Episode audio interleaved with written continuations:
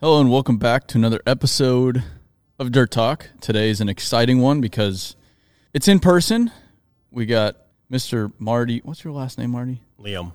Marty, Liam. I should have asked that before we started recording. Marty Liam from Dirt Monkey Excavating. We are in the BuildWit office, BuildWit HQ.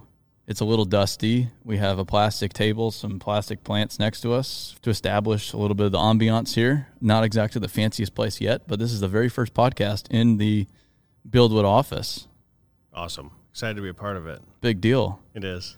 Yes, Marty. Marty's rolling through um, Nashville on his way to on his way from South Carolina to Midland.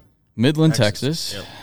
and uh, stop by. So we thought we'd we'd record a podcast, talk dirt, because I guess people like us just never stop talking and thinking about dirt. Exactly. So what what better to do on your day off? Right. That's what we figured. I told you yesterday, I was like, well, I probably can guarantee I won't have to sit in equipment today, but we'll still talk dirt. Yeah, yeah. Well, Marty, so you started out doing a little dirt work on the side, then you worked went to work for the railroad. When did you start getting into the whole dirt world? I started in about 2001.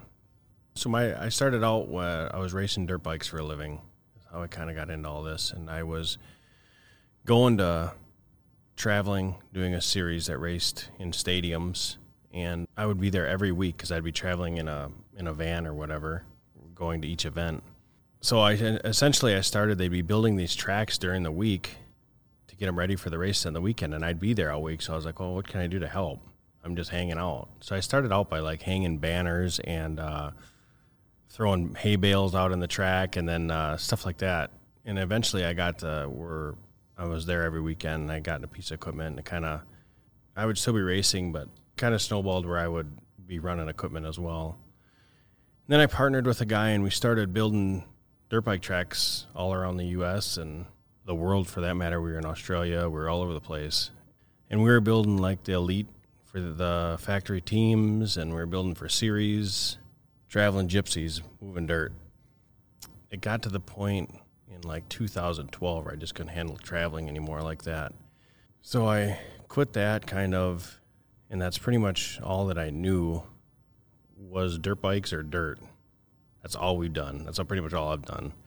So I was trying to figure out what I could do to still make a decent amount of money and not have to travel. I came across the railroad. I tested for that. I got into that. Was a conductor. Then I tested again to be an engineer. And about five years into that, it was um, same old song and dance every day. And uh, I've always been passionate about equipment, dirt. I grew up. My dad, uh, he sold Vermeer equipment my whole life, so I've been around equipment my whole life. We grew up on a farm, so I've always been involved in it. And so I started using up all my vacation on the railroad to be doing side jobs, whether it be building tracks for people or I started to actually do side jobs for excavating around our area. And then I ended up just going all in and pulling the plug one day on the railroad, and uh, that's it's history ever since, I guess. Were you one on the railroad? What's the difference between a conductor and an engineer? All right, a conductor is like the one uh, that's telling you what to do, is on the radio. So the conductor would be the one in the back of the train if I was backing up. So I would be the conductor in the back, but I'd be radioing up to the front to tell the engineer what to do. The engineer is the one driving the train. Gotcha. So when I moved up, tested to be an engineer, I would just sit in the seat driving the train, and the conductor tells you what to do, where to go, when to do it. So you become the one driving trains, essentially, mm-hmm. in layman terms. Yeah. But you're still thinking about dirt the whole time. You're still moving dirt on and off the whole time. You become super complacent on the railroad. You don't have a schedule. You get capped out essentially on money. And after five years, you know, I, you reach the top of your engineer, and that's what you know. You're on a fixed income after that point. Yeah. I knew there was more in the tank than that. And I'm not saying anything against being an employee on the railroad or anything against anything like that. Just personally, that wasn't what I wanted to do indefinitely. Gotcha. So was it was there a moment in time where you're like, all right, I can't can't do this anymore? Was there a single day, or was it just a slow burn? It was a slow burn. So because I wanted to have an excavating company, right? But I didn't have anything to start. I bought when I was in the railroad. I bought a 287B 2006 model. You know, I had a skid steer, but you essentially everybody when I got the job at the railroad, they're like, "Oh man, you won the lottery." You know, I I come from a town of 1,200 people. We live in a small farming community, and uh, to get that job in the railroad alone is like, well, you know, you're at over a 100 grand right off the bat. Yeah. So, in you know the general population or whatever, that's doing really well. And uh, you got insurance, you got retirement, you got to give all that up to go play in the dirt. Yeah. So, what did people? I mean, did you have a family, or where were you at personally Yeah. at the time where you quit the railroad? Yep, I had uh, two kids and a wife, and uh, for me, it was worth risking everything. You know, you just get to a point where you say, "I gotta," it's all or nothing. Yeah. You you either gonna live the way you're living, or you're gonna do something. Gotcha. So, what did you? I mean, did you have a lot of conversations about it with your with your wife, or what was what was that like, or did you just it was your decision abruptly? All right, I, I need to go somewhere else, or else I'm gonna go crazy. Yeah, um, she knew that I didn't like it, everybody, my including my family, was a little standoffish on me wanting to quit Yeah. and, and take that risk, right? Just just more out of them worried about, I don't know, are you going to be able to make this? You know what I mean? I don't. I didn't have any previous experience in our area whatsoever of uh, excavating, nor the contacts or anything to get going. Gotcha. So you you you you bought the skid steer on the side, and that's the that's the machine you were using to do side work. I had a single axle old Mack, single axle dump truck too. Nice. And you just bought it used from somebody, Oh yeah, and just pay cash for it, or yeah. It was everything. Not a good was- deal. Nice. Um, so what, how do you find jobs when you're when you're first starting? when I was still on the railroad, I'd find jobs because I would still be, I'm laced in with the whole uh, like motocross community, I guess, and I would still be doing tracks on the side and stuff like that. I knew a landscaper in town also as well in La Crosse, and he threw me some stuff. I can't. I, I guess I don't even remember really how I. I had one job the year before I quit. I was building like a like a pump track for the city of La Crosse. I got into that, and then with that same guy, I also was able to. Uh, we did a, about a half mile trail like the next year after that together, where I did everything. I took out all the trees and I, you know, cut my subgrade and I went up from there and, and built the whole thing. And that was a pretty big project actually. It was my biggest project ever. Now the, it was like um, thirty thousand total, and I was like, man, that's sweet. Yeah. Let's do more of these Yeah. you know. So the city really liked the work that we did on that, that I did, and it kind of snowballed. I kind of did when I went on my own officially. I'm just like, what can I do? Like I, I, I leveled with the Parks and Rec department. Like, what do you got for me? And they needed their ball fields tuned up. There's like 12 ball fields in the area or in the community. So I'm like, well, I'll figure this out. I can move dirt. I can figure it out. And I bought a machine specifically for it and I graded all their ball fields, and then I started just like obsessing over bids online, like looking for bids and looking for. I remember I did a mass email of like within an hour to two hour radius of all of the municipalities saying at that point that I would help out on their ball fields, right? Because it's just not something that a lot of people do Yeah. and I got some, and I did some, and we did. I started out doing that, and then it, you know, the city wanted me to do. Um, they wanted their beaches groomed. I'm like, well, I can figure that out. Never done it before, but we'll get it. And I did that with a, a bulldozer, and um, I did kind of a cool print or something on it, and that, that caught a lot of attention. And I just, I started. I never really advertised. I did a little bit on Facebook to start with, like sponsoring an ad, which I think is super tacky, and I'm anti 100% on it now. But you know, have, for the first six months, like, how do you get going? Yeah. What do you do? Yeah. You know, newspapers are dead, right? There's like, you don't go, you don't go door to door. Like, how do you, how do you get work? And if I, you know, I can't just start out by like going, I'm looking at these bids, but I can't, I have no, I can't bid them. You know, I don't know what to do.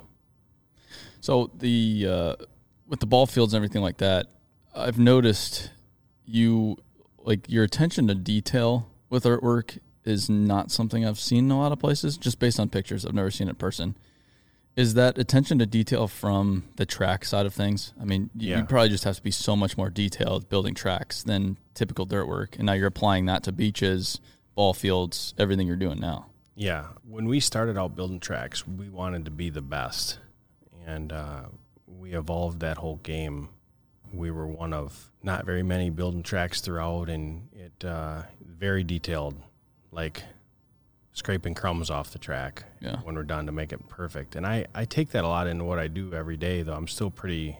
I don't think I don't think OCD is a good word, but I'm super particular on. I don't care. It really doesn't matter what job it is. I still like it to be clean and look good. And uh, I always preach to the guys about taking pride in what we do. And it's not like we're definitely not just shutting the machines off with the buckets in the air at the end of the day and calling it a day. Know, I like everything lined up every day. I like to be clean job sites. I like to be professional. You know, and honestly, it helps. It has helped a lot through people notice that. You don't think they do, but they do. They notice clean machines. They notice clean lineups. They notice clean work. So it's helped a lot. So the people you've done work for appreciate it. Yeah, like any of the tracks that I go do now, or you know, the most all our customers are repeat customers. Even back at home, you know, the work we're doing is just we don't advertise; it's all word of mouth, and anything that's not word of mouth is on bidding, which we're getting a lot more into that. So that's how we keep rolling. So you do jobs back home during the summer.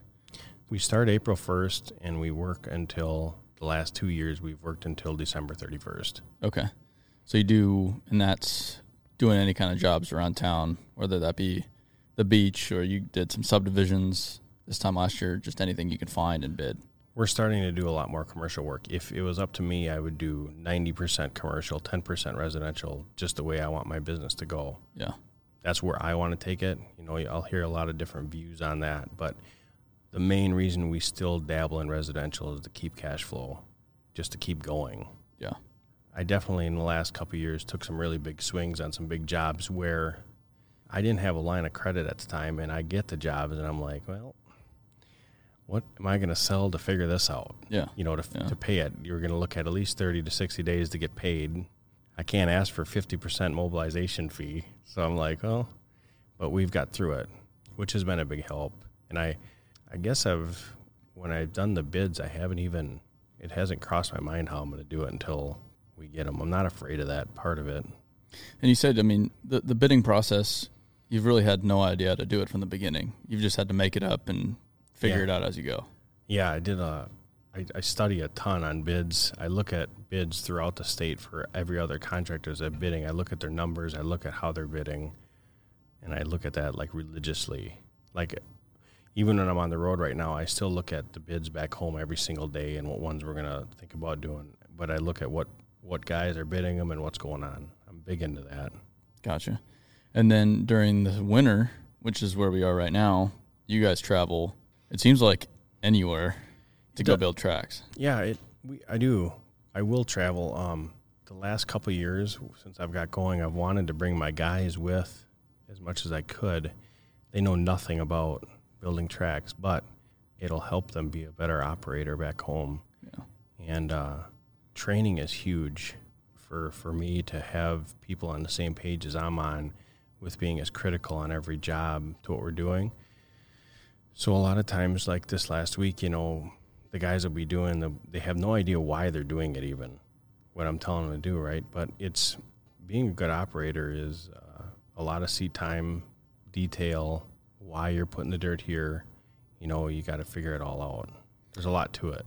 Has it been hard for you to let go training these guys up and just letting them screw up sometimes? Yeah, it's really hard. Yeah. It's terrible. We, Yeah. uh, I notice everything, and I feel like a nutbag half the time. And I, I, like, I can't sleep. I'll have to if I've had to go back to job sites at the end of the day when the guys leave and they send a picture or something because stuff isn't lined up right. I'm totally probably not right, but it's just I don't know. You want it to be right. It's your name on it. It's your business. Yeah. So if I don't take pride in it, and if I'm not willing to go the extra mile, why should my guys be willing to go the extra mile? You know what I mean? No, I totally If I- get that. If I'm not going to lead by example and and get in there, then they're not going to. Then we're just every run of the mill excavating crew that you see along the road. Yeah. What um with the tracks, are you guys building off plans or are you really just out there It's all making them happen? I rode all- my whole like I know dirt bikes. I've done it my whole life, No, it's not plans. It's imagination. It's creating something, and it's it is very difficult, and it is you can't train it. It's hard to explain, but Could you? Do you think you could build a, a dirt bike track if you didn't ride dirt bikes? be very hard Yeah, because you got to. The one of the main parts of it is getting it to flow right yeah, and making it fun and safe for everybody and stand out. I mean, we get to go to these places because we have been doing it a long time, and I have been in the industry a long time. I was in Greenville, South Carolina last week, and there's probably, I don't know, 30 excavators in Greenville, right? Same with we're going to Midland, Texas tomorrow. I can't count how many pieces of iron and excavators are in that town. yeah. But they bring you in Yeah, from Wisconsin because you have that skill set that the local guys don't. right. And it's really helped me take off excavating back home by having this to fall back. I haven't really had any other fallback plan other than working. So if I screw up on some bids, I can come and make money doing this at least. Yeah. But you just so so when they bring you into Midland, for example, you just have a piece of land and Nope. they they want a track and that's essentially the parameter. That's is- it.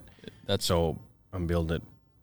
It'd be around the skill set of whoever's going to ride it, and you want to make everyone like cool, yeah. right? Fun, and you want to every time. You know the one of the main reason I stayed into doing this was to you know the kids. You'll they'll be out there smiling all day like a dream come true. Imagine if you you know being so excited for something, and then we are able to create that. And I didn't I didn't get it. I didn't grow up riding dirt bikes. And then I went out to Jared McNeil's farm in Southern California and he put me on the mini bike and the little pit bike and, and rode around his little pit bike track in his backyard. Not not the big boy track. I Yeah. I would have killed myself on that one, but it was a lot of fun. Super fun. A lot of fun. Yeah. Yeah. I definitely get it. And it's it's mildly terrifying too when Oh, you haven't done it before. Yeah, it's awesome. So what what's the deal with with Dirt Monkey? Where'd the name Dirt Monkey come from? All right. Well, for starters, before we go any farther into that, I had no clue about mildly popular dirt monkey in Minneapolis area. So, Oh yeah, so yeah, I get asked that a lot, yeah. and I had I I'm not a huge I do social media, but I'm not a tech guy at all. Like not much at all. So Mm-hmm. early 2000s. Have you heard of Travis Pastrana? Yeah. Okay. Travis Pastrana was starting a was going to start doing videos called Nitro Circus, and we were in Salt Lake City, and we were building the scenes for the first Nitro Circus VHS tape he was going to have, right? And we were staying there, and one of the guys there said made some comment about us being the Dirt Monkeys, Mm-hmm. right? We're the ones out there getting everything ready for them guys to do cool stuff. Yeah. And uh, I guess it kind of stuck from that point on. Probably was like 2002 or 2003.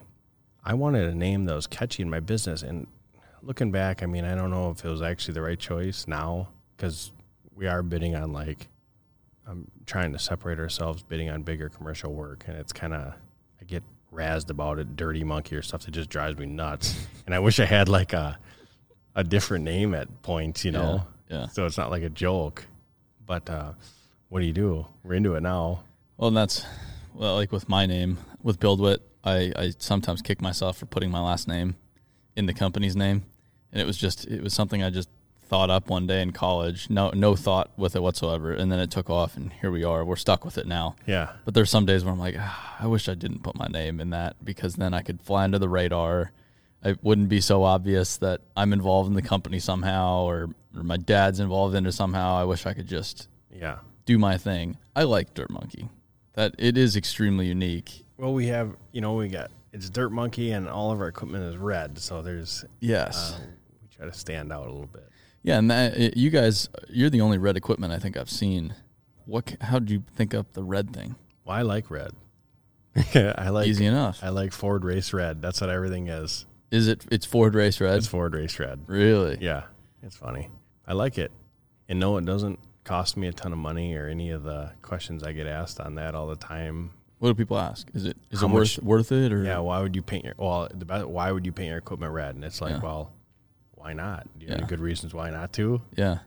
I made the deal with Cat when I originally got it that I was going to get equipment, and they'd paint it red. It wasn't like a it's not like a thirty thousand dollar extra or anything like that. It's just what we want. It works. I mean, it honestly does. I get it. All, we get it constantly. We see. Oh, we saw your equipment over here. We saw your equipment there. Yeah. Well, and you only have what, like three pieces of red equipment, Yeah, we got to have four coming up here, but yeah, three. and, and, and another, and then and then your truck. Yeah, So it's not that much equipment, Mm-mm. but you guys seem so much bigger oh yeah, because who the hell would paint their equipment red? Yeah. It's so unique, it's all brand new, and yeah, we do get that a lot. and there's not a scratch on anything as far as I've seen. Well, I try not to. I'm pretty particular about it. Yeah. Like, really particular. Yeah. Now I I- so so I've seen your guys' stuff and it's amazing. And then this past year, it seems like you really leveled up and took on some bigger jobs. Because one day I'm seeing you, you know, ripping around the skid steer, doing Yeah. doing your your your grading work or whatever it is. The next day you have articulated trucks, a 349 excavator, doing a big subdivision. Was that nerve wracking to go up to that size and scale? Because that now you're messing with big dollars Yeah, and you're taking big risk and you have to go rent these machines you know 349 to rent is not cheap No. so now i mean you're really you're really up in the ante is that just the next evolution is that nerve wracking I love it.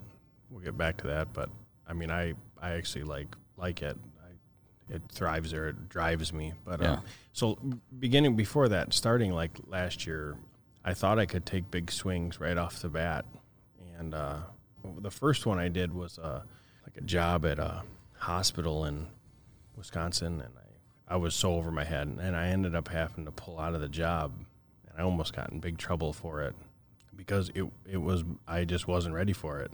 I had no idea what I was getting involved in, and uh, so that almost kicked me down pretty good. And back to what I was going to say before, you know, I initially was going into the city hall for the city La Crosse bids, and I'd listen in on the bids, even if I wasn't bidding them.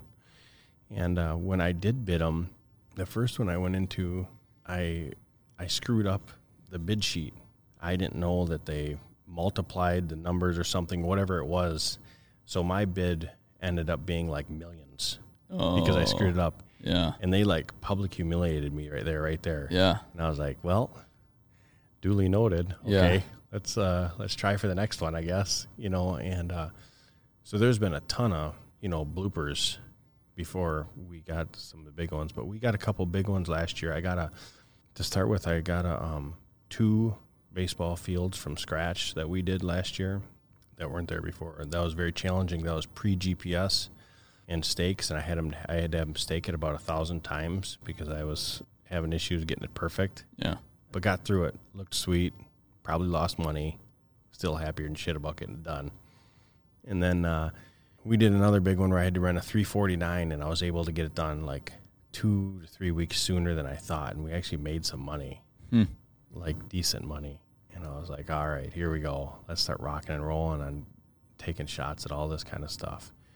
So I do bid as much as I can on bigger projects. This year we did, we got two subdivisions, you know, 60,000 yards of dirts, a lot of dirt in my world, yeah a lot of dirt. yeah It went good.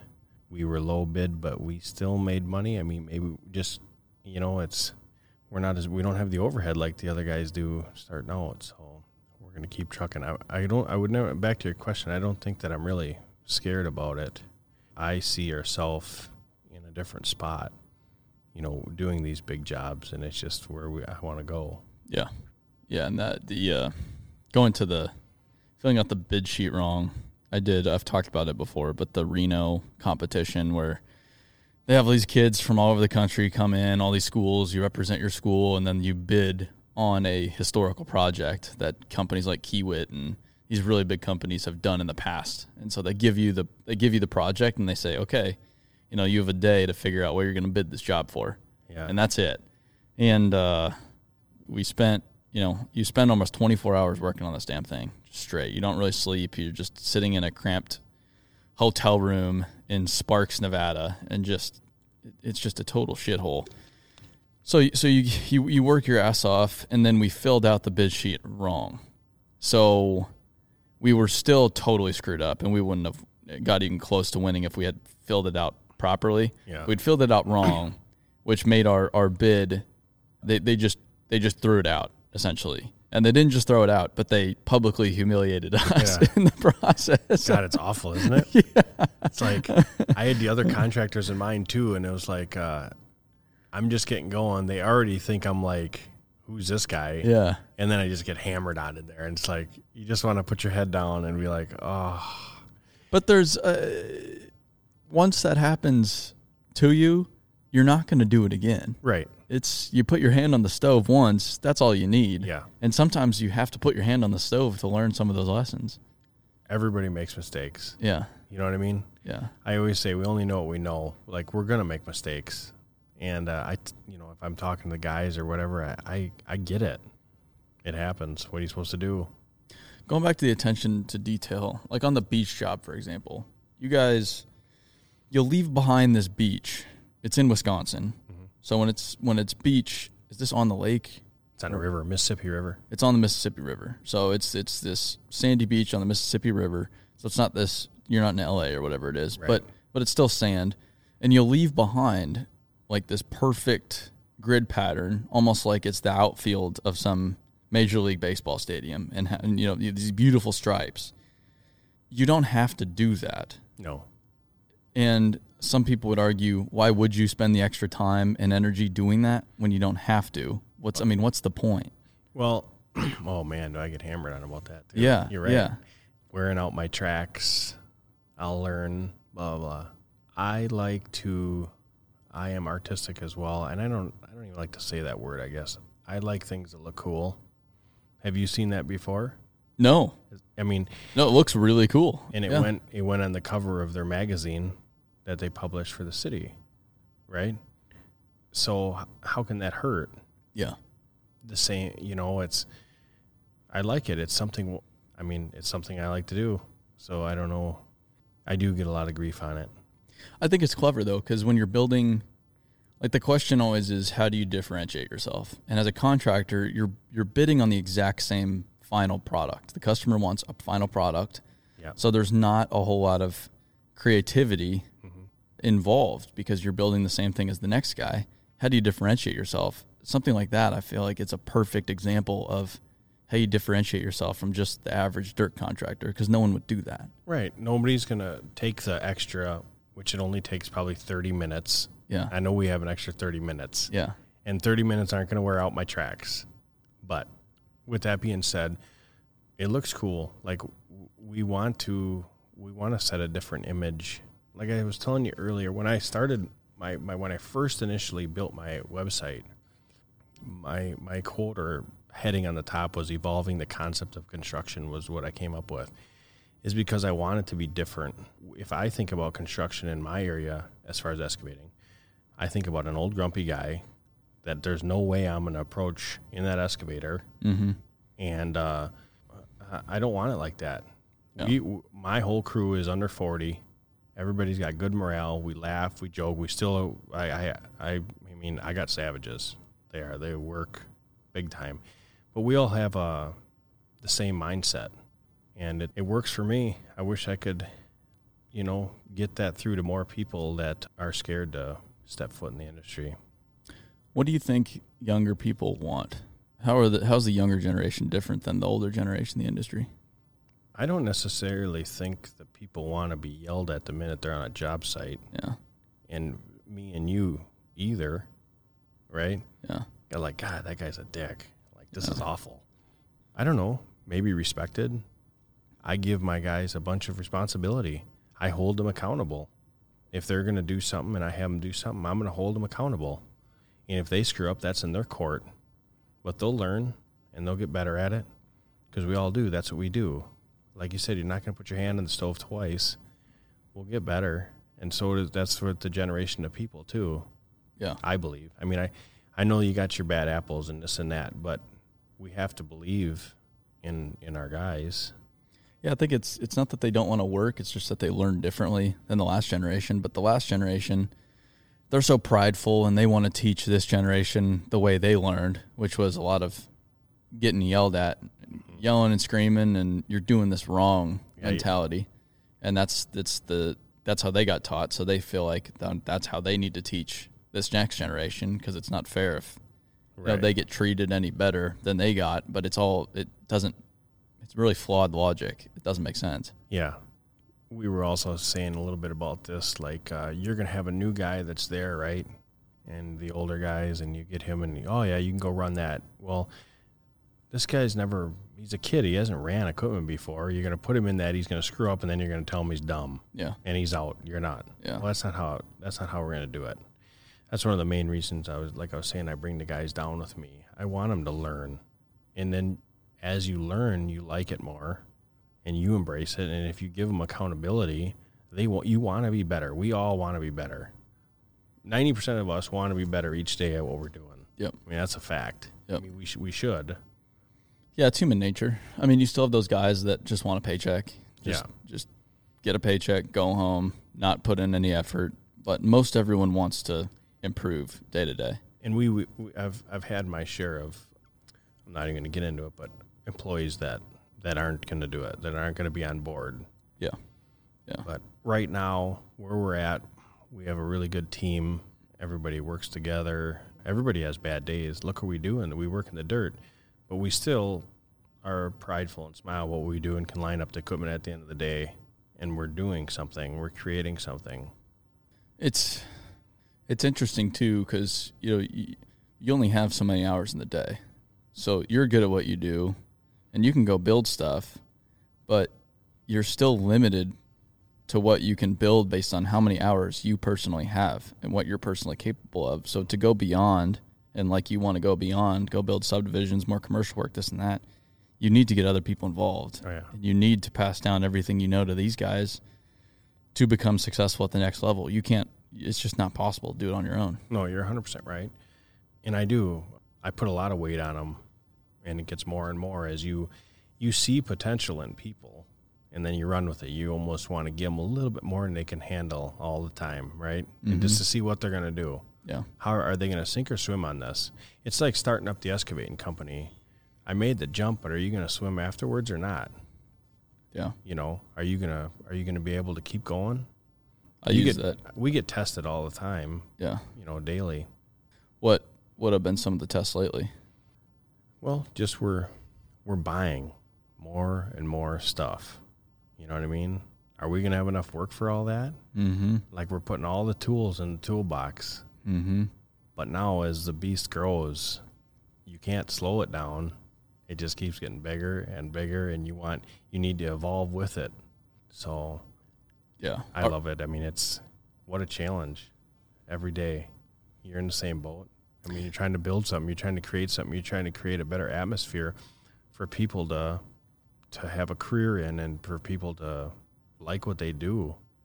Yeah, we're we're in the exact same spot because we're having to hire a lot of people right now. Like you have to go buy equipment, technology. You're saying GPS, make those investments. Our investments are primarily people, mm-hmm. so we need to add these people, these skill sets to accommodate the work down the road that we don't necessarily have yet. But we mm-hmm. can't wait for the security of getting that work because when we get the work, it's too late. We need the people already, but then if we're adding the people after, we're behind. Mm-hmm. So it's it's been a lot of just okay, we're going to have to do this. I hope everything works out down the road, but there's no certainty with it whatsoever. And that's that that's what we've been running up against is is especially now it's like we've had to hire a lot of people lately based on what we think is going to happen and we're just we're we're we're we largely control what does happen, what what doesn't, based on our effort. But a lot of a lot of it is just like, all right, let's just hope this happens because if it doesn't, we're gonna have problems. Yeah, but you know, if you you say that like, uh, I hope this can happen, but that's what you're saying out loud. In your head, you're more going. I mean, if something's going to happen, you're going to believe it's going to happen. Yes, You know what I mean? Yes. So your mindset is already whatever you're saying, you're saying, but you solely believe it's going to happen, or you wouldn't be making them decisions. Yeah. And that's how I feel about us growing too. And I, I talk to everybody like, man, I hope we can get to work for this, but I'm gonna do whatever it takes to make sure we get the work for it. Yeah. You know what I mean? And you'll do the same. You're gonna. I don't think anybody has has that failing as an option or not making it. You know what I mean? No. That, that that's not. If that is in what you're thinking about, then you've already lost. No, there's, I mean, I have absolute certainty Yeah. This is all going to happen. I don't know how, I don't know when, but I know what's going to happen. And I've never once, I'll have a lot of days where I sit there and be like, what the hell am I doing? But I'll, I've never had one day where it's been, maybe this isn't for me. Yeah. I've never, I've never once seriously doubted what I'm doing. Mm-hmm. So I've definitely just asked myself the question, you know, just like, what are you doing? Like, this is just dumb. This is ridiculous. But never once has it ever been seriously questioning where Yeah. we're going, why we're doing it. And it seems like, you know, the more we do, you do, I'm suppose the the victory parties get a little bit shorter. Yeah. You know what I mean? So we're, man, we got that job, but it's like, and that's it. It's a snap of fingers, sweet. We're on to the next. It's time to. It's game time, Yeah. and it and it remains. And if you can try to bring intensity, you know, all the time with that, it just, I don't know, it, don't, it becomes addicting, doesn't it? It's you, very you- much so. You want to be, you know where you want to be, so then you just, you know, you're in the ring, you're taking the swings. And I saw I saw a video the other day. I think it was Michael Jordan, and it was at a press conference. They were up like three nothing, or they had an enormous lead in the finals, and he just he almost looked pissed. And so they asked, he's like, "Why? Like, aren't you supposed to be happier about like you're you guys are up 3-0. Like, aren't you supposed to be happy?" And he's and he's just just matter of fact, the job's not done. I mean, just so it just like the job's not done. What what is there to celebrate? I I haven't finished the job, and it's like that really shook me up a little bit because it's like, ooh, yeah, yeah, the job is not done. And this guy is so dead set on where he wants to go that even up 3 0, he's not impressed. Yeah.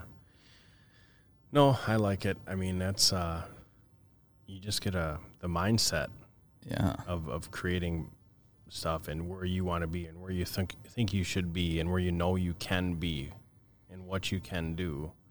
And I said from the start, like you were telling, you said that the end of the year is points on the board for money and the you know your revenues.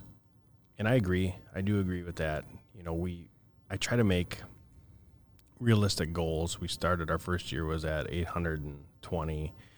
We did 1.1 last year million and uh, you know maybe 1.5 is realistic this year. I'm not sure. I you know we have four guys, so it's hard to get a cap on that. I know I want to take big swings and go, but it's I also really struggle with growing correctly Yeah. and a lot of jobs that I do take on, on like some of the other stuff, are jobs like for the community, parks and rec and stuff like that. I, I still really believe in. We do a bunch of playgrounds. Who wants to do playgrounds? Not many people because they are tough. Mm-hmm. You wouldn't think so, but they're man, they're a bear. But still, look what you created after their legacy builds. You know what I mean? Yeah. And just how much joy is going to be created. Everybody gets out of it. Yeah. and you can do something you can do your part for the community and you can still always see a, a better future for everybody instead of me just being like okay well i did a half mile of road from here to here Mm-hmm. well no i built three parks that the whole community is going to enjoy and and i get that satisfaction as well i have kids so Yeah. that's a big part of what we do. I bid weird stuff like that a lot. I get a lot of weird, like different, not weird, but different jobs because I do have a lot of passion in what we do. So I like to do that kind of different stuff that nobody else really wants to take time to do. And I do get grief on it.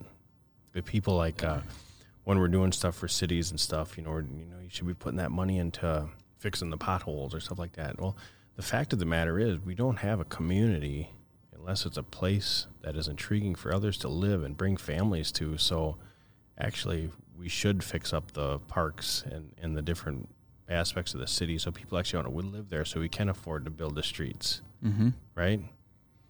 Well, it was, it was interesting too. I've never really spent a lot of time in parks up until recently moving to Tennessee. And just the summer spending time, there's a park by my house that I, I, I run through every day. And it's even for me, not necessarily, you know, bringing my family to the park. I don't have a family or anything like that. But with the news telling me the world is burning, and then you go to the park and you see people having a good time, laughing, playing together, you know, just just spending time outdoors, really Right. enjoying themselves. It it gives you so much. I don't know. It just made me a lot happier Yeah. myself seeing so many other people being so happy in real life compared to what I was being told is reality, which is you know everyone hates each other. Yeah. and it's just not. You, you see that and you're like, well, it's just not not the case. And it, it it was really it was fun for me to see, even though I wasn't participating in it at all. Genuine outlets of actually living life, Yeah, right? yeah, you know, we when I grew up, I didn't have we didn't have any money. We we had a tobacco farm. We we didn't have any money. Were we struggling though? Like I look back a lot and I talk to my dad about this once in a while and I'm like, man, I would say them were some of the happiest days ever. I had three TV channels and we raised tobacco. But now we're in this uh, constant measuring contest every day and we kind of lose grasp of the things that will actually make you happy yeah. and um, you know family friendships things like that people people make other people happy so For me, going back to the money, the money is not a, co- a core motivator of mine. It, it, it is, but it, it isn't. But I have understood its importance in the equation of, you know, I can have the best company possible, take care of my people, train my people, this and that. But if their paycheck doesn't show up every week, they're out, they're gone. And because they're not going to be able to take care of their families, they're not going to be able to take care of the important people in their life. So that's the motivator for me is okay, more money is more people I can bring on, more families I can support, more impact we can create, more good things we can do. I mean, you can't do you can't go build playgrounds, for example, even if you're not making money in the playground, if you're not making your equipment payments. Right. Caterpillar doesn't care how much goodwill you're doing in the world. They still want their money. And if you don't give them their money, they're going to be like, "Well, okay, you're building the playground, who cares? Give us our equipment back." So there's that reality of, you know, you do need to make sure the money is there so that you can do all of these other things you can have the freedom to do those great things, support the people you love, that kind of thing. oh you, i mean you know that money is just you know that's the that's the game Yeah. you know we're all in it for you know the, the reason we're doing it is to make money you, you Oh know, yeah. And I know you get you pay your guys good. You've been doing benefits, which I really want to get into. God, I just got a, a quote for healthcare for my guys. It's just like, oh my gosh, it's just uh, expensive, Yeah. right? 401k plan, and we've tossed the idea around of going union as well to help. You know, just another perk. So we're we're I'm into that right now. We're right into doing benefit plan, but uh, I try to pay my guys really well too, more, quite a bit more than what they make would make at any other excavating place. And uh, I don't know, it's we all want to live comfortably, so money is a huge motivator for for everybody. If you ask me, uh, or a lot of people, Yeah. right? Yeah. if they can go and do what they want when they want and not have to be so stressed about it, that makes them happier at work and more willing to do more work and help me figure out these bigger jobs and bigger projects to try to, you know, it's a lot of it is figuring it's figuring it out too, just going through the motions, taking your lashings. Yeah, I, you don't get anywhere without biting off a little bit more than you can chew, and then just choking it down as you go, Yeah. and making your mistakes along the way. Oh, yeah. and hopefully it doesn't kill you. That's oh you're exactly you uh constantly we're you know we're biting off i tell the guys well here's what we got to do and they're like well we've never done that before well so we're gonna figure it out Yeah. if, if they can figure it out why can't we figure it out are they smarter than us no they're not smarter than us i don't believe that for one minute Mm-hmm. Now going to your family, do you? I've seen a lot of videos with you and your kids around the equipment. There's been some funny stuff like sledding. Was that you? Yeah. Pulling your kids up the hill with the excavator. yeah they hopped in the bucket and went to the i'd put them on the top and they'd sled down Yeah. oh they love it Which I thought was hilarious. So are you? I mean, do you deliberately get them involved around the excavating company, or what's what's that like? They both, I've had them both in all the equipment at three years old, I think. Mm-hmm. We I started that running the skid steer, and they both can swing the excavator and, and dig a pile or dig a scoop. I do like I initially wanted to build this to leave them with something, right? I don't know if that's the way to approach it or not. Mm-hmm. I would love to leave them something and be able to. It's hard to get going. I mean, you know, it's hard to, it's hard to get going. But uh, I don't know what'll happen. How old are they now? Five and seven, Still pretty young. young. How is it traveling this time of year? I mean, you're away Yeah, quite a few weeks. it's really tough. but um, I've always traveled and worked, and it's always been a got to do what it takes mindset. I'd like to instill that within my kids a little bit with not going to the guidance counselor and having these fictitious numbers. You know, everything takes work. I think that's maybe one issue coming out of school anymore Yeah. is not the actual reality of what it does take to make money and how hard it is to succeed, you know, right as you go. Well, yeah, you go to school, and I think the biggest thing, the biggest problem that I've seen is the entitlement coming out of it. That you think you're owed something or deserve something because you've gone to school, when it's so far from reality. It doesn't. You're, you're you don't deserve a single thing. That's when everything starts. Just no matter when you leave school, after high school, after college, it really is no different. Especially in this industry. I mean, you don't. This industry just rewards work. Yes. It, it doesn't care who you are, what you know. But work is also rewarding to you as a person as well Absolutely. when you can accomplish something Yeah. and you and you're doing it. But I agree. Well, through through school, I was working hard in school, studying. I, to to get through engineering to pass it, I had to study so damn hard because I was terrible at math. So I just needed to work my way through it. And then I worked in the summers. Um, the first two summers just as a laborer, second two summers as field engineer. And my summers as a laborer, just busting my ass, were so much more fulfilling, fun, rewarding, just just overall much better than working in school. Yeah. I just I loved building stuff, using my back to earn my money. There's so much greater satisfaction in it than thinking through a problem that doesn't really matter at the end of the day. Oh yeah. No, that's for sure. The the entitlement is real though. Yeah. It is. People, I, I tell the guys right when they get going, there are some guys that, like you said, just want to show up and get a paycheck. Well, if you're not doing something to make the company money or helping out, then we don't need you, Yeah. right? If you're going to stand there and not do anything and think like you're screwing the man, well, the man doesn't need you then, and you can leave Mm-hmm. at that point Yeah.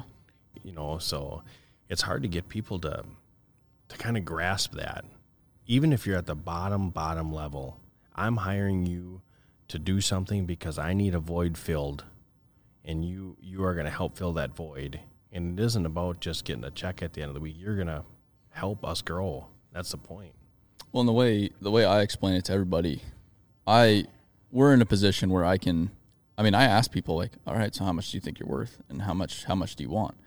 And I'll pay someone, you know, we'll say for the ease of math, hundred thousand dollars a year. It's a lot of money, but I tell them, if you bring in three, four hundred thousand dollars into the company every year, I have no problem paying you that money. So it's all about you need to bring much more value than what you're receiving to the business. And then if you bring more and more value consistently to the business, you're going to see bigger and bigger rewards for yourself. It's directly proportional. yeah But that's on you. That's not on me. It's my responsibility to provide you the opportunity. That's your responsibility to go create the value and justify the investment the company's making into you as an individual is the way I see it. yep that's for sure i mean but even at a even starting out you can make a difference Tons. You know what I'm talking about? Like, Oh, yeah. When you start out as labor, like, oh man, I'm only going to make 16 bucks an hour. Well, if you want to do more, make more, do more. Get your CDL. There's all kinds of avenues always to build up. Like, that's how I always see this too. Is is I have no problem scaling. If you, the more responsibility you want, the more I'm going to give you. Yeah. Because maybe it'll t- make me sleep a little bit longer at night that I'm already not sleeping. or even as a laborer maybe it's it's just something like when I when I was a laborer I tried to master the art of having everything ready before the guy in the ditch needed it when we were laying pipe for example I was the one up on top making sure everything was prepped everything was ready to go so I wasn't the bottleneck in the operation mm-hmm. and when they needed the the pipe soap for example I had it ready they needed a shovel I had a shovel ready I had the the pipe ready to go I had everything measured cut ready to go I am the the lowest man on the totem pole the laborer, you know, the, the most inexperienced guy out there. And yet I'm adding enormous value to the operation just by making sure everyone around me has what they need to succeed and do what they do. And then in turn, you earn everyone's respect. You get greater opportunities as a result. But there's always value you can There add. is.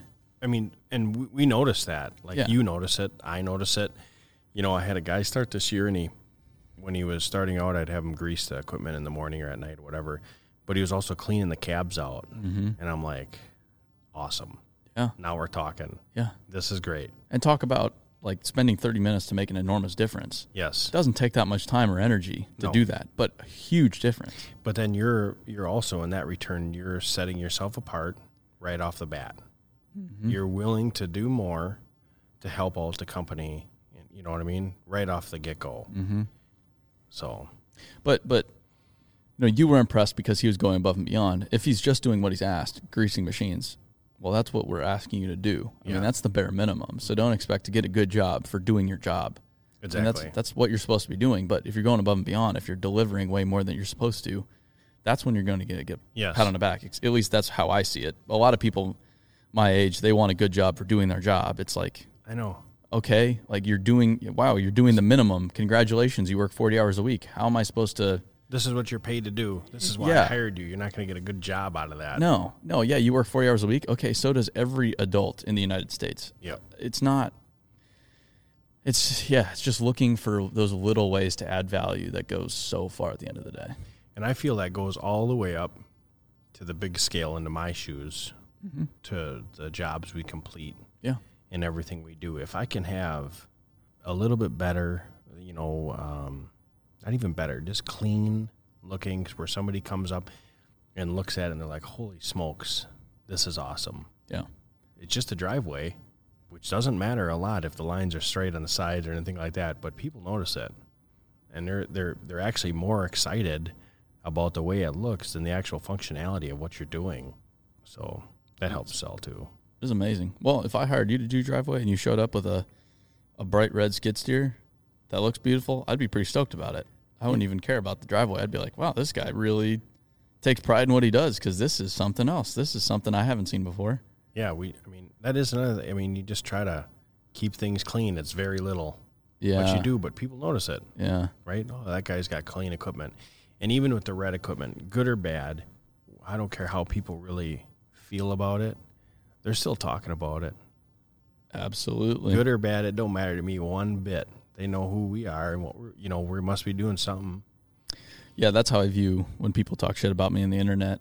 It, it's kind of flattering because it's like, man, you probably have like a wife and kids at home and a lot of important stuff to do in your day to day, and yet you're taking some of your valuable time to think and talk shit about me on the internet. Like Yeah. I am flattered because I don't think about you at all. I don't care about you. I, you are nothing to me, Yeah. and yet I am occupying so much of your mental space. Oh man, that's funny, isn't it? I get these people saying different things, you know, hating on what we're doing or whatever, and I'm like, why are you sitting there wasting time telling me I suck? Uh huh.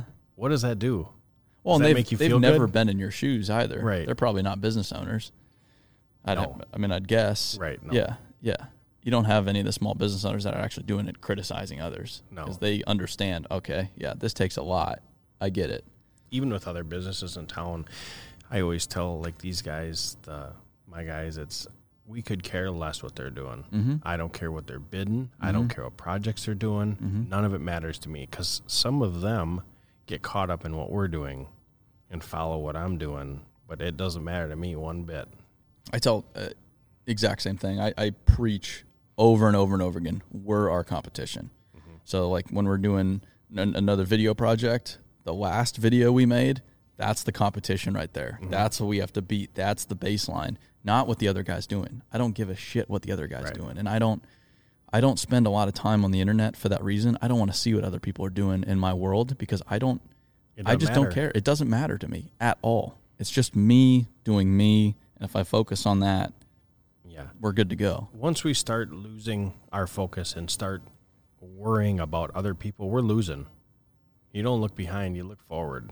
But in contract, being a contractor, it's so easy because you're always compared to the next guy Oh yeah. because of the nature of getting the work. You're always bidding, bidding, bidding, comparing yourself, comparing yourself. So if the other guy has those margins, then you have to like, what's the other guy paying his people? Well, shit, I have to pay my people that. It's like, no, no, no. Now you're, you sh- it shouldn't matter what the other guy's paying their people. You shouldn't be caught up in that. You should be just how do I execute the job as efficiently as possible?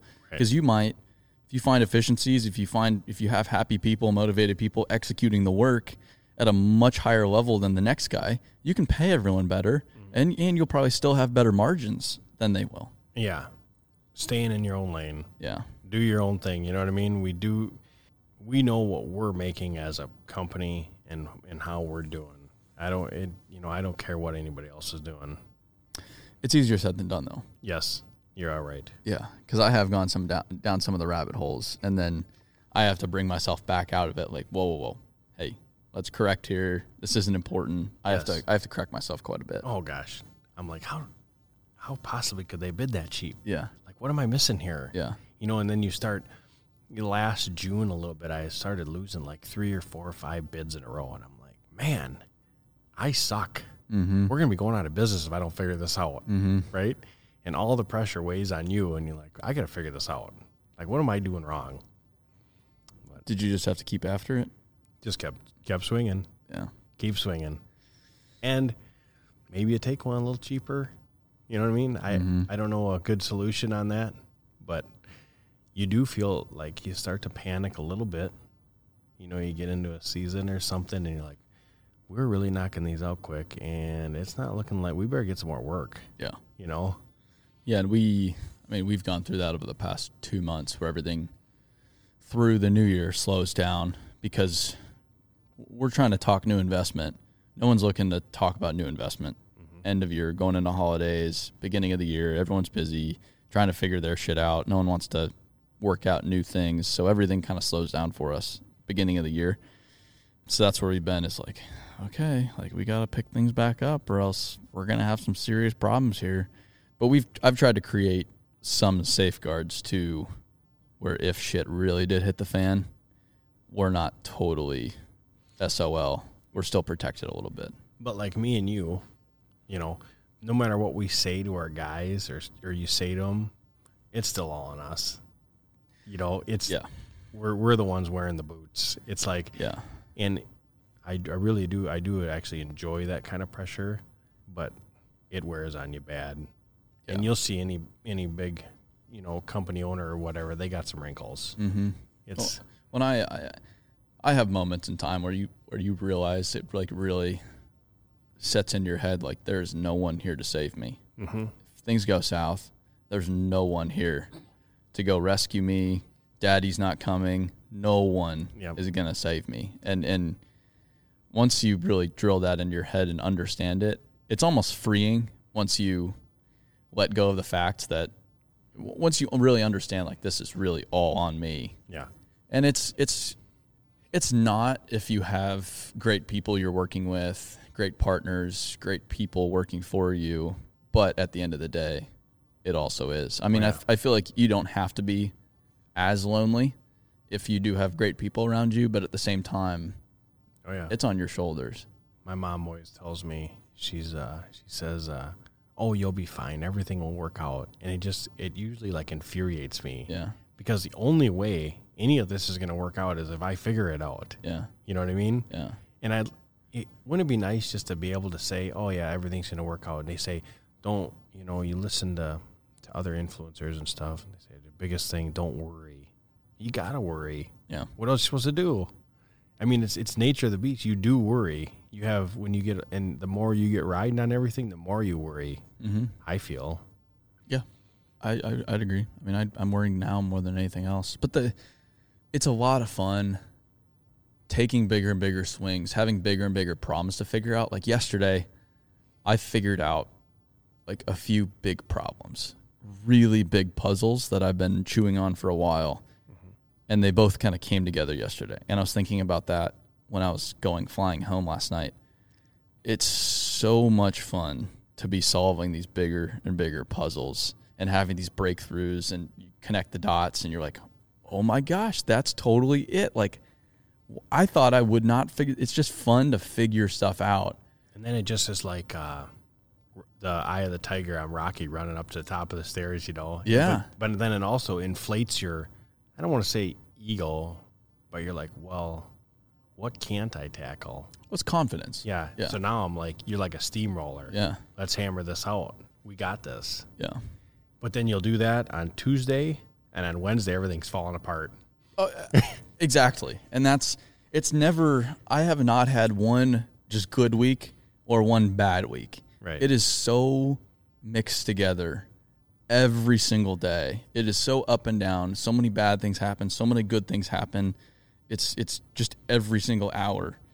That what helps though is the bad things get to be like usually some people are like aren't you freaking out and you're just like uh I mean what do you do that's part of it you Yeah. know what I mean it's like Yeah. this is normal Yeah. this, this isn't these bad problems that used to be I got two trucks on the side of the road with blown tires it's like instantly instead of losing one second to worry about what's going on you're like well we got it how are we going to get it fixed Yeah. Wh- what do we got to do Yeah. so that gets easier as I think you get a little more whiskers. I feel for myself is the the bigger problems I thought were bigger when I was first starting. Kind of, they're not so big. No, and I uh I've more so had to manage other people getting bent out of shape about stuff now. When things go wrong, I'm fine because I've been so used to everything going wrong that it's just like, yeah, we just we'll just figure it out, you know. And my mind automatically goes to, okay, big problem. How do we figure this out? You know, what are the solutions here? And then I just start making decisions based on, okay, bad thing happened. We're going this direction now instead. But for me, it's been more so controlling other people and how they get bent out of shape about stuff happening because they don't have as much experience handling the bad stuff. Just relax. Yeah. You know what I mean? Just let's take a step back here. Yeah. Let's not lose our marbles. Yep. We got this. Yeah, so it's been more so of me having to support others when things go south and just having their back on it and knowing like er, telling them like hey everything's going to be fine here we're going to figure this out together and controlling their emotions rather than letting myself get out of hand anymore Well, that's a huge thing too, and like you being a leader, right?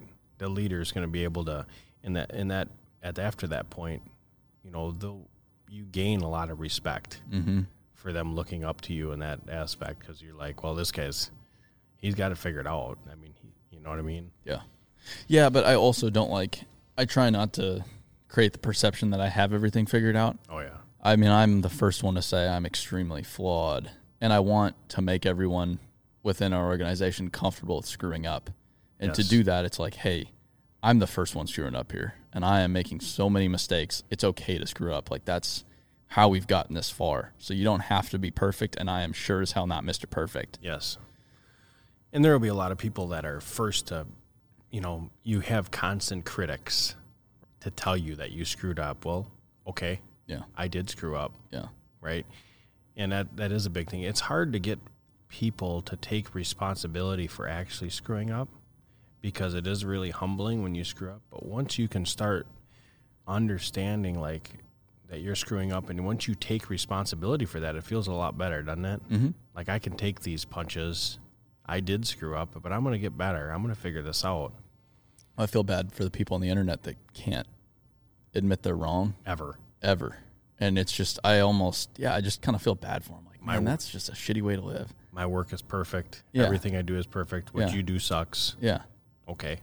Because you know that that guy's like the most insecure guy out there. Yeah. If he's having to make everyone else feel shitty about their work Yeah. and acting like they're perfect, it just, it's not reality. or just nitpicking. The Yeah. people that come at you and nitpick the little things. It's like, all right, Captain Obvious, thank you. Mm-hmm. You know what I mean? Mhm. You got me. You're smarter than me. Yeah. Yeah. Yeah. It, it drives me nuts. I saw a comment this morning. I've been posting about this one operation. It was probably the most buttoned up earth moving operation I've seen in the past year.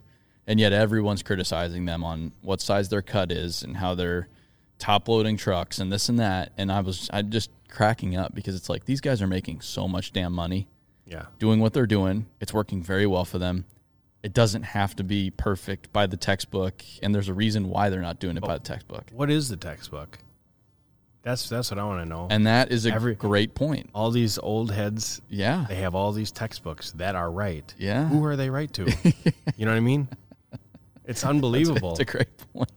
Yeah. you should be doing Yeah. it just like this. And it's like, okay, I guess I'll listen to you, Mhm. or maybe we'll be logical and we came up with something else that worked just as good, but whatever. I guess they'll listen to me. I'm fine.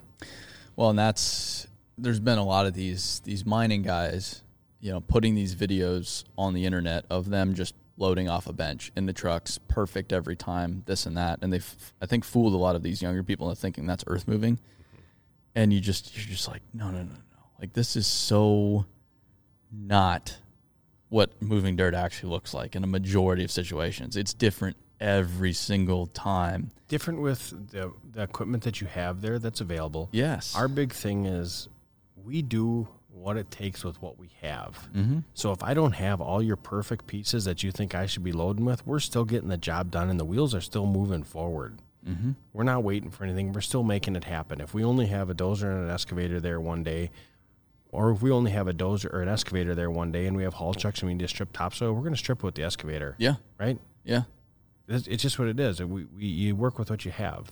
I just uh, uh we, we we posted a video the other day of our partner stripping topsoil with an excavator, Yeah. and I know for a fact it was because the dozer had not made it to the site yet. Yeah. They weren't going to slow down, and yet I also know people are going to see that on the internet and lose their minds. Like, Yeah. why the hell would you strip topsoil with an excavator? Like, I know it's not perfect, but it's almost when they're criticizing and saying a comment like that, they're almost showing how little they know. Yeah, it's super frustrating. It's like, okay, you know more than me. You know Yeah. exactly how to do this site. Congratulations.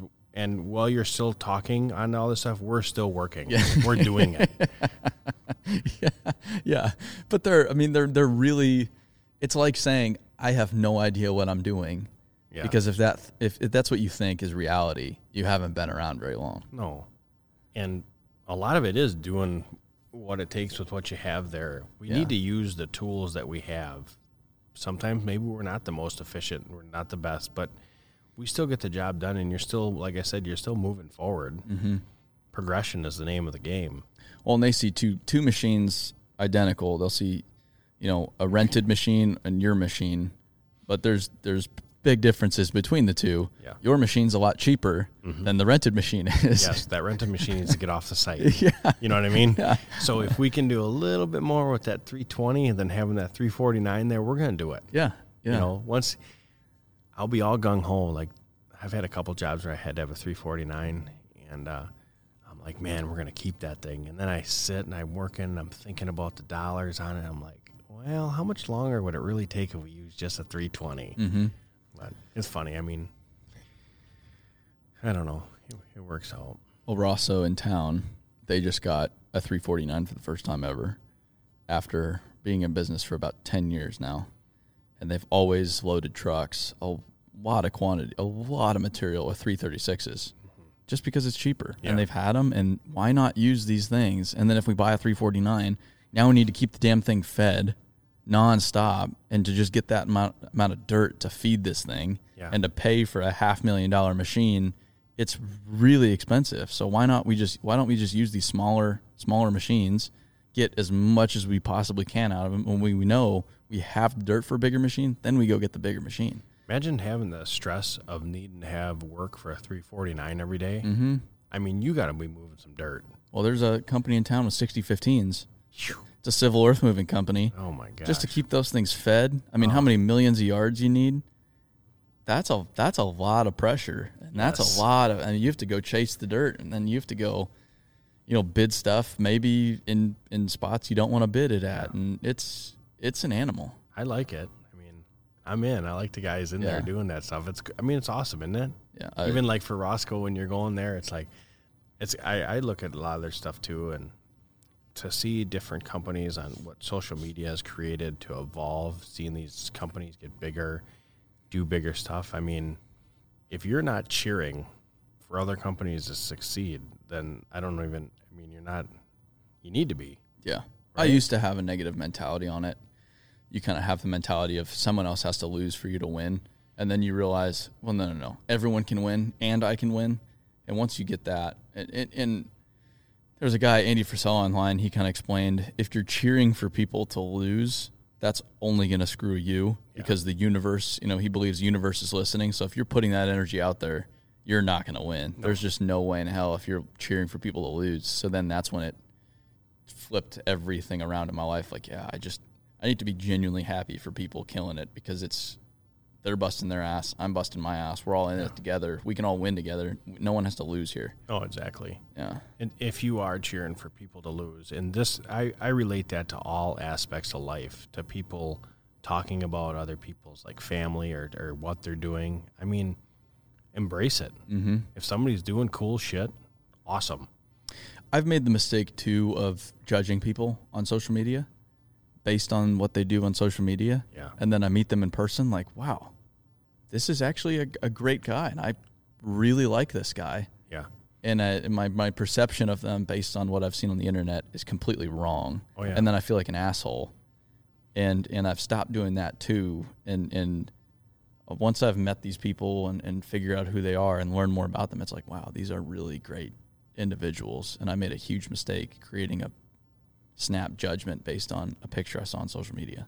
It's with our new the new social media and stuff. It's so easy to to judge, though, isn't it? Mm-hmm. Or to to try to measure your you. I think you subconsciously want to measure up on all kinds of stuff. I think it's just human nature, Yeah. and that's what causes, I think, a lot of problems among people, big time. Oh, he got this. How do you get that? Yeah. If he can afford it, I can afford it. Well, there we're we already had problems. Mm-hmm. That ain't good. I like, but then the, the competitive side of me comes into play here because I like people wondering, like, how the hell did they do that? Mm-hmm. Like, I want people just Oh, really flustered and curious about how the hell we're pulling off what we're pulling off. same here. I love it, Yeah. big time. Yeah. Just a little bit of mystery there. I Yeah. like I like leaving enough to the imagination, like, yeah, I just don't know how the fuck they're doing that. Yeah. No, I, I I totally agree. How did he get? You know, he's got all kinds of equipment. He's got trucks. I mean, what what is he doing? Yeah. We're hammering. is what we're doing. And it's no secret. Yeah, we're putting the time. We're putting the work in. Uh, Yeah, and, And- and, and that's it's very the- simple. Yeah, that's the secret recipe right there. yeah, is putting your time in. When I first started out, I was I was egotistic of thinking if I've built for the best dirt bike tracks for the best people in the world, of factories and stuff, I know dirt, right? I know all this. Oh my gosh, did I get beat down starting excavating? I felt like I was one foot tall. because you're moving perfect dirt Yeah. when you're building tracks. A I lot of times, it's just ideal stuff. but there's so much more that people don't know about actual like excavating and doing projects blueprints Mhm. uh, you said that maybe in the future you would do a maybe some training how about a blueprint training for people. I'm sitting up at night you know looking at these blueprints trying to figure it out. If you go show a random stranger a blueprint that thing looks like japanese. Yeah, and you know I- i self-taught on that which it, i had no other choice but they're hard to read. Mm-hmm. you know what i mean? And and is there classes for that? I don't know. I never found any. No, and I've talked to a lot of people. They think these blue collar folks are uneducated, and I'm like, no, you're so wrong. They've just been educated in a different manner based on real world experience. Yeah. But they're they're they're experts at their craft. Like just reading plans, that's years and years and years of building stuff, screwing stuff up to really understand a plan set from A to Z. how about tenths Yeah, who talks in tenths They're t- I'm, I'm talking in tenths on these things and my, my lead operator tony he's always converting it for me i'm mm-hmm. like how much is two tenths yeah. you know i have no idea the Yeah, normal tenths, public has no idea about Slopes, tenths. yeah you know, three to one slope. we got to have a three to one slope The hell is that? Yeah, Exactly. Yeah, And then you're looking at these plans and you see just tons of numbers yeah. and it just looks totally Japanese. So I start, you know, I when I would start out, I would just start going and just trying to read the legends, the notes on the side, and just trying to figure it out. Mm-hmm. And uh, I don't know if there's a class for that, but I didn't find it. But I, it would be very beneficial for people to look at and understand. A lot of it's in the field though, because plans are 2D, but you're building something that's 3D, Yeah. and and that's the that's the real complexity there. Is you're trying to make something Oh. 3D on a piece of paper, and it just doesn't translate perfectly. I was my the last subdivision we're doing right now. The guy couldn't figure out. No offense, to this guy. Why I couldn't just build what's on the plans? Why I would need any staking on the property or need the GPS? I'm like, well, how do I set this road exactly from this, whatever by whatever piece of paper onto your 32 acre parcel? Mm-hmm. How do you think I'm going to figure that out? That's not going to happen. So he didn't even want to give you Well, stakes he- or anything. I needed control points for my GPS, and he, it was really hard to explain. It's hard to explain to people why you need this stuff to do the work. yeah, It is, yeah. Well, even with all the staking and stuff. It's tough. It's all learning. it's an adventure. It is. All right. Well, we are closing in on an hour and a half, and you guys probably want to go see Tennessee a little bit more Yeah. rather than just sit in my dusty ass office and talk about plans. That's not bad though. You got a sweet office. It's gonna be cool. We're getting there. That's really cool. It's gonna take a few months to put it together. Probably quite a few months, but we'll get there. The vision. And and like we were talking about, it's like this is exciting to me, but also I already know there's so much more down the road. So I celebrated a little bit, but it's like, okay, you know, this is cool, but how do I get something bigger already? And we're not even in here yet. It's just nonstop. Do you ever go back a couple years and think of where you were at then, Oh yeah. and then try to picture being in this office or in this area, really cool area at that point? I mean, it's almost like it's not even a, uh, in the world or in the realm. You know what I mean? Yeah. It is fun looking back. Yeah. It's it's a lot of fun looking back. Things can evolve pretty quick, even though it's a kind of a short, longer period of time. Whatever how you were going to say that. Mm-hmm. Yeah, but but then it's funny how things repeat too, because it's like, well, I guess two years ago, I went up to coal mines in Wyoming in January, froze my ass off, but I was by myself because we didn't have any. I didn't have any help. It was just under a year after starting the company. Now, this time I'm going to North Dakota in January to go look at coal mines, but I have me, Chell, Eric, Angel. We just had a presentation, the whole, you know, executive team of the the mining company last week, working on a big project for them. It's just totally different. Two years ago, I was sneaking into a coal mine with a shovel operator, and now here I am, you know, helping to rebrand an entire business in a two year window. It is pretty cool to see the difference Yeah. but it is similar at the same time. It's like, man, we are, you know, I really am doing what I was doing before, but from a totally different angle. Big swings. Big swings. Big swings. Yeah. Well, Marty Liam, Dirt Monkey Excavating. Where can people find you on the internet? On the internet, Dirt Monkey Excavating on uh, Instagram, dirtmonkeyexcavating.com website, Sweet. Yeah. Just look for the red equipment. red equipment. Because as far as I know, I have not seen other red equipment out there. Well, not not really. Not Ford Race Red. No. No, no big red excavators. No, no, no, no. We Yeah. just got a 306. It's got to be the first 306 red excavator. Just came out with them. Mm-hmm. there you go. Yeah, we are. Uh, we have a machine that we painted, but I'm going to talk about that Let's hear later time. Let's hear it. I'm gonna make make a, make a bigger surprise out of that. Yeah. But I like the idea of painting equipment makes perfect sense to me as a marketing guy. Yeah. Like we have Randy Blunt. He paints everything Gray. blunt gray. There's some serious business reasoning behind painting all their equipment gray.